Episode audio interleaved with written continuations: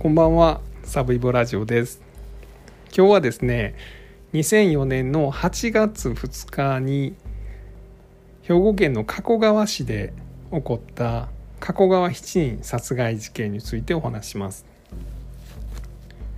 でこの事件どんな事件かというと当時47歳の藤代康隆という男がご近所に住む7人のまあ、親戚ですねを次々とまあ包丁で刺したりとか、えー、金槌で殴りつけたりしてですね殺していったという、まあ、そんな事件です。なぜ、まあ、この話を今日するかというと今日12月21日に死刑が執行されました3人の死刑囚が死刑執行されまして、まあ、そのうちの1人が藤代康隆この事件の犯人であったということです。でも他の2人はですね、えー、同じく2003年ぐらいかな？にあの群馬県でですねあのパチンコ店の店員さんが、まあ、殺されてですねでその店員さんたちが持ってた鍵でパチンコ店に忍び込んでお金を盗むみたいなことをしてた2人組の犯人が死刑が執行されました。えー、藤代は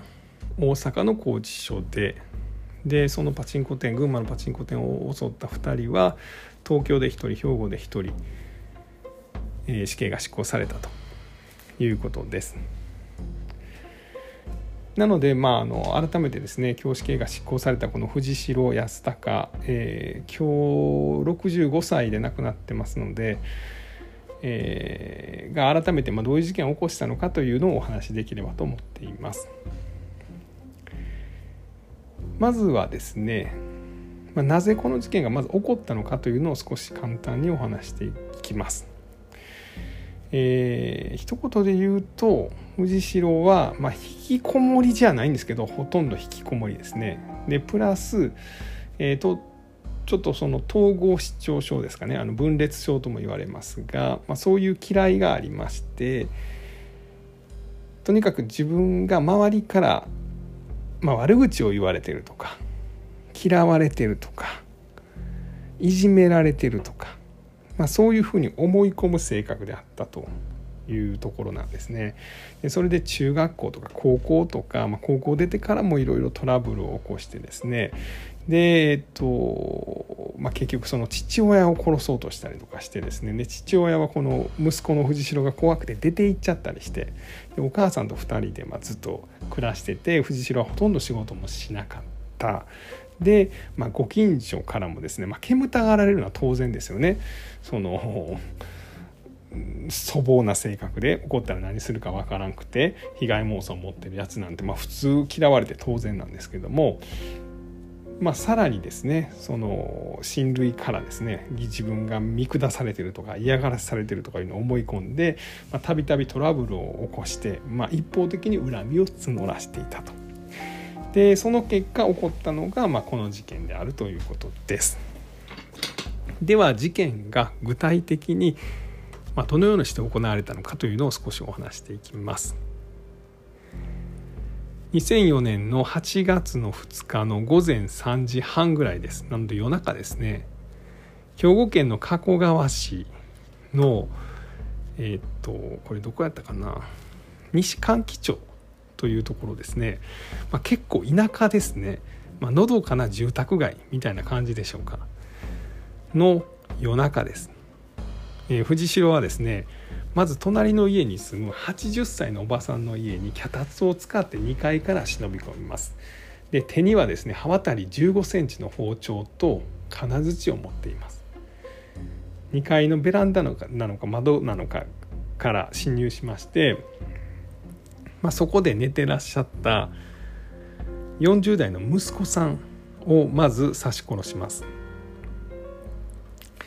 でその後1階に降りて80歳のおばにあたる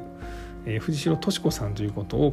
という方を金槌で、まあ、殴りつけます。でさらにそこからですね一回家に帰って新しい包丁に持ち帰ってまた親戚の家にが、まあ、近くにあるんですけどそこに入っていて64歳の、男性を刺し殺します。で、その家の離れで、まあ、寝ていたその家の息子さん27歳を包丁で刺します。で、えー、その前にですね実はこの奥さんも刺し殺してました奥さんというのはこの64歳の、えー、親戚の奥さんですね。で、えー、このそんだけの人をまあ刺して、まあ、暴れてますのでその家には、えー、と26歳のお嬢さんもいらっしゃったんですが、まあ、この危険を察知して、まあ、なんとか部屋に逃げ込んで、まあ、ドアを体で押さえて、まあ、藤代が入ってこないようにしたんですけども藤代はそのドアに体当たりをして室内に押し入ってですね抵抗する26歳のお嬢さんも刺し殺しています。でさらに別の親戚55歳の男性その奥さんの50代の女性も襲いかかってこの55歳の男性の方は包丁で刺し殺されています。50歳の奥さんの方はまあなんとか生き延びています。で、えー、さらにですね、まあ、こんだけの事件をまあ起こしたということでここがちょっと変なんですけども、まあ、家にガソリンをまいて火をつけて、まあ、自宅を放火してるんですがで後で警察がですねなんで放火したんやみたいな話を聞いたらこんだけの事件になったらマスコミが来るとマスコミが来たら、まあ、ヘリコプターなのか家が映されるとテレビカメラに。うちの家はボロボロやと。映されたらかっこ悪い。だから燃やしたんやと、まあ、この辺はも理解不明なんですがまあ幸い家に火をつけたんですが、まあ、自分のお母さんはまあなんとか逃げていました。でその後弟が近くに住んでたんですがそこに行ってですねあの自分はたくさん人を殺したんだと、えー、これから母親のことは頼むと言ってガソリンをかぶって死のうとするんですが、まあ、弟がやめとけっつって、まあ、そこは自殺は失敗します。で車で逃げてまあ、加古川バイパスの柱にですね自分が突っ込んでですね自殺を図るんですが、まあ、車自体は燃えるんですけど駆けつけた警察と消防が火を消してその場で逮捕となりました。でその後まあ裁判となってですね、まあ、弁護側は、まあ、いわゆるその心神耗弱状態であった、まあ、つまり心が疲れきってたり病気みたいなもので善悪の判断はつくんだけれども判断がつきにくい状態にあったもしくは善悪の判断はつくんだけれどそれを、えー、押しとどめることができないような状態であったと、まあ、いうことを主張するんですが、まあ、死刑が確定したということです。で、えー、これはまあちょっとこぼれ話みたいなところなんですがこの藤代康隆のですね、まあ、この被害妄想的なものを、えー、と語ってるのはですね、えー、実際これ面会に行った人ですねが面会に行ったジャーナリストがこの藤代のこの被害妄想的性格を後に語ってます。片岡さんという記者の方ですかね。えー、っとまあ拘置所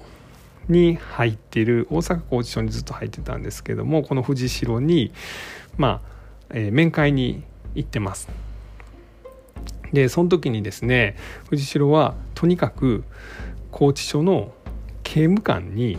自分はいじめられてるんだと、まあ、いうようなことを訴えます。えー、どんなふうにいじめられてるんですか？というこの記者さんが聞きますとまあ、こんな風に言うんですね。わしが弁当買いますやろ？職員がそれを独房に入れる時にね上や下横に揺するんですわすると中身がねどっちかに寄っとるんですわ。これわしいじめられとるんですわ。とかわしがトイレで用便しおるでしょ。そしたら独房の前の廊下何回も行ったりしてじーっと見てくる見てくるんですわ。わしいじめられとるんですわ。とかわし病気で上手に喋れんですやろ。そしたらそんな喋り方しかできんのかと言われるんですわ。わしいじめられとるんですわ。まあ最後がほんまやったらまあ確かにそらそうかなとも思うんですが、まあ、とにかくちょっとそういうふうに自分はとにかくいじめられてるとか逆恨みされてるとか、まあ、そういうことを思う、えー、妄想性障害なんじゃないかと、まあ、この記者さんはおっしゃってます。まあねずっと高校出て家にずっとおったらですね、まあ、周りも何か思うでしょうし、まあ、自分もそういう現状をなかなか認められへんので、まあ、そういうふうに屈折していったのかなとちょっとそんなふうに思いました。で、えー、ちょっとここからはですね、まあ、この死刑について少しお話していきたいと思います。えー、まずは一言で言うと12月に死刑が執行されるというのがもうここ長らく続いています。でそれはまあ日本は死刑制度をですね、まあ、あの認めてますので、まあ、政府としてもあの、まあ、1年に、まあ、こんな言い方するのもあれですけど1人は死刑を執行しないといけないというのが、まあ、国としての立場ですので、まあ、どうしても12月に死刑が執行されがちです。でえー、今日12月21日はですね実は臨時国会がまだ会期中ですので今まで臨時国会会期中、まあ、国会会期中に死刑が執行されるということはあんまりなかったんです。というのも、まあ、大臣とかもですね、まあ、国会の答弁みたいなのがあるのでなかなかそのタイミングで執行されるということはなかったんですが、まあ、なぜか今日は21日国会会期中に死刑が執行されたということです。ではあの現在ですね日本の、ま死刑囚というのは何人ぐらいいるんかというところなんですが108人ということです。で、え実は去年ですね去年の1年間で死刑囚は新たに、ま4人増えました。え、大阪の寝屋川で中学校1年生の男女さそれぞれあの殺された事件で、死刑が確定してますし、えーと、男性4人生産化合物カプセルを飲まされて殺害された事件なんかで、えー、まあ、4人死刑囚が増えました。その一方で高齢とか病気とかで、えー、死刑囚がですね、まあ、3人亡くなってます。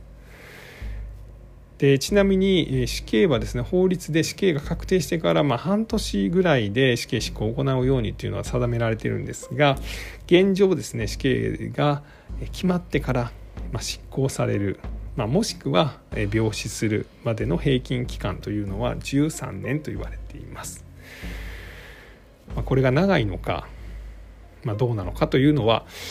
まあ、何とも言えないんですけども、まあ、そういう状態であるとなので、まあ、法律が定める半年というところからはかけ離れた現状になっているというところです。えーまあ、死刑についての是非というのはちょっと僕が論じられるような問題でもないので、まあ、置いときますが、えー、今日死刑が執行された、えー、藤代康隆、えー、65歳で亡くなってますがが2004年の8月2日に起こした加古川7人殺害事件についてお話をさせていただきました。最後まで聞いていただきまして本当にありがとうございます。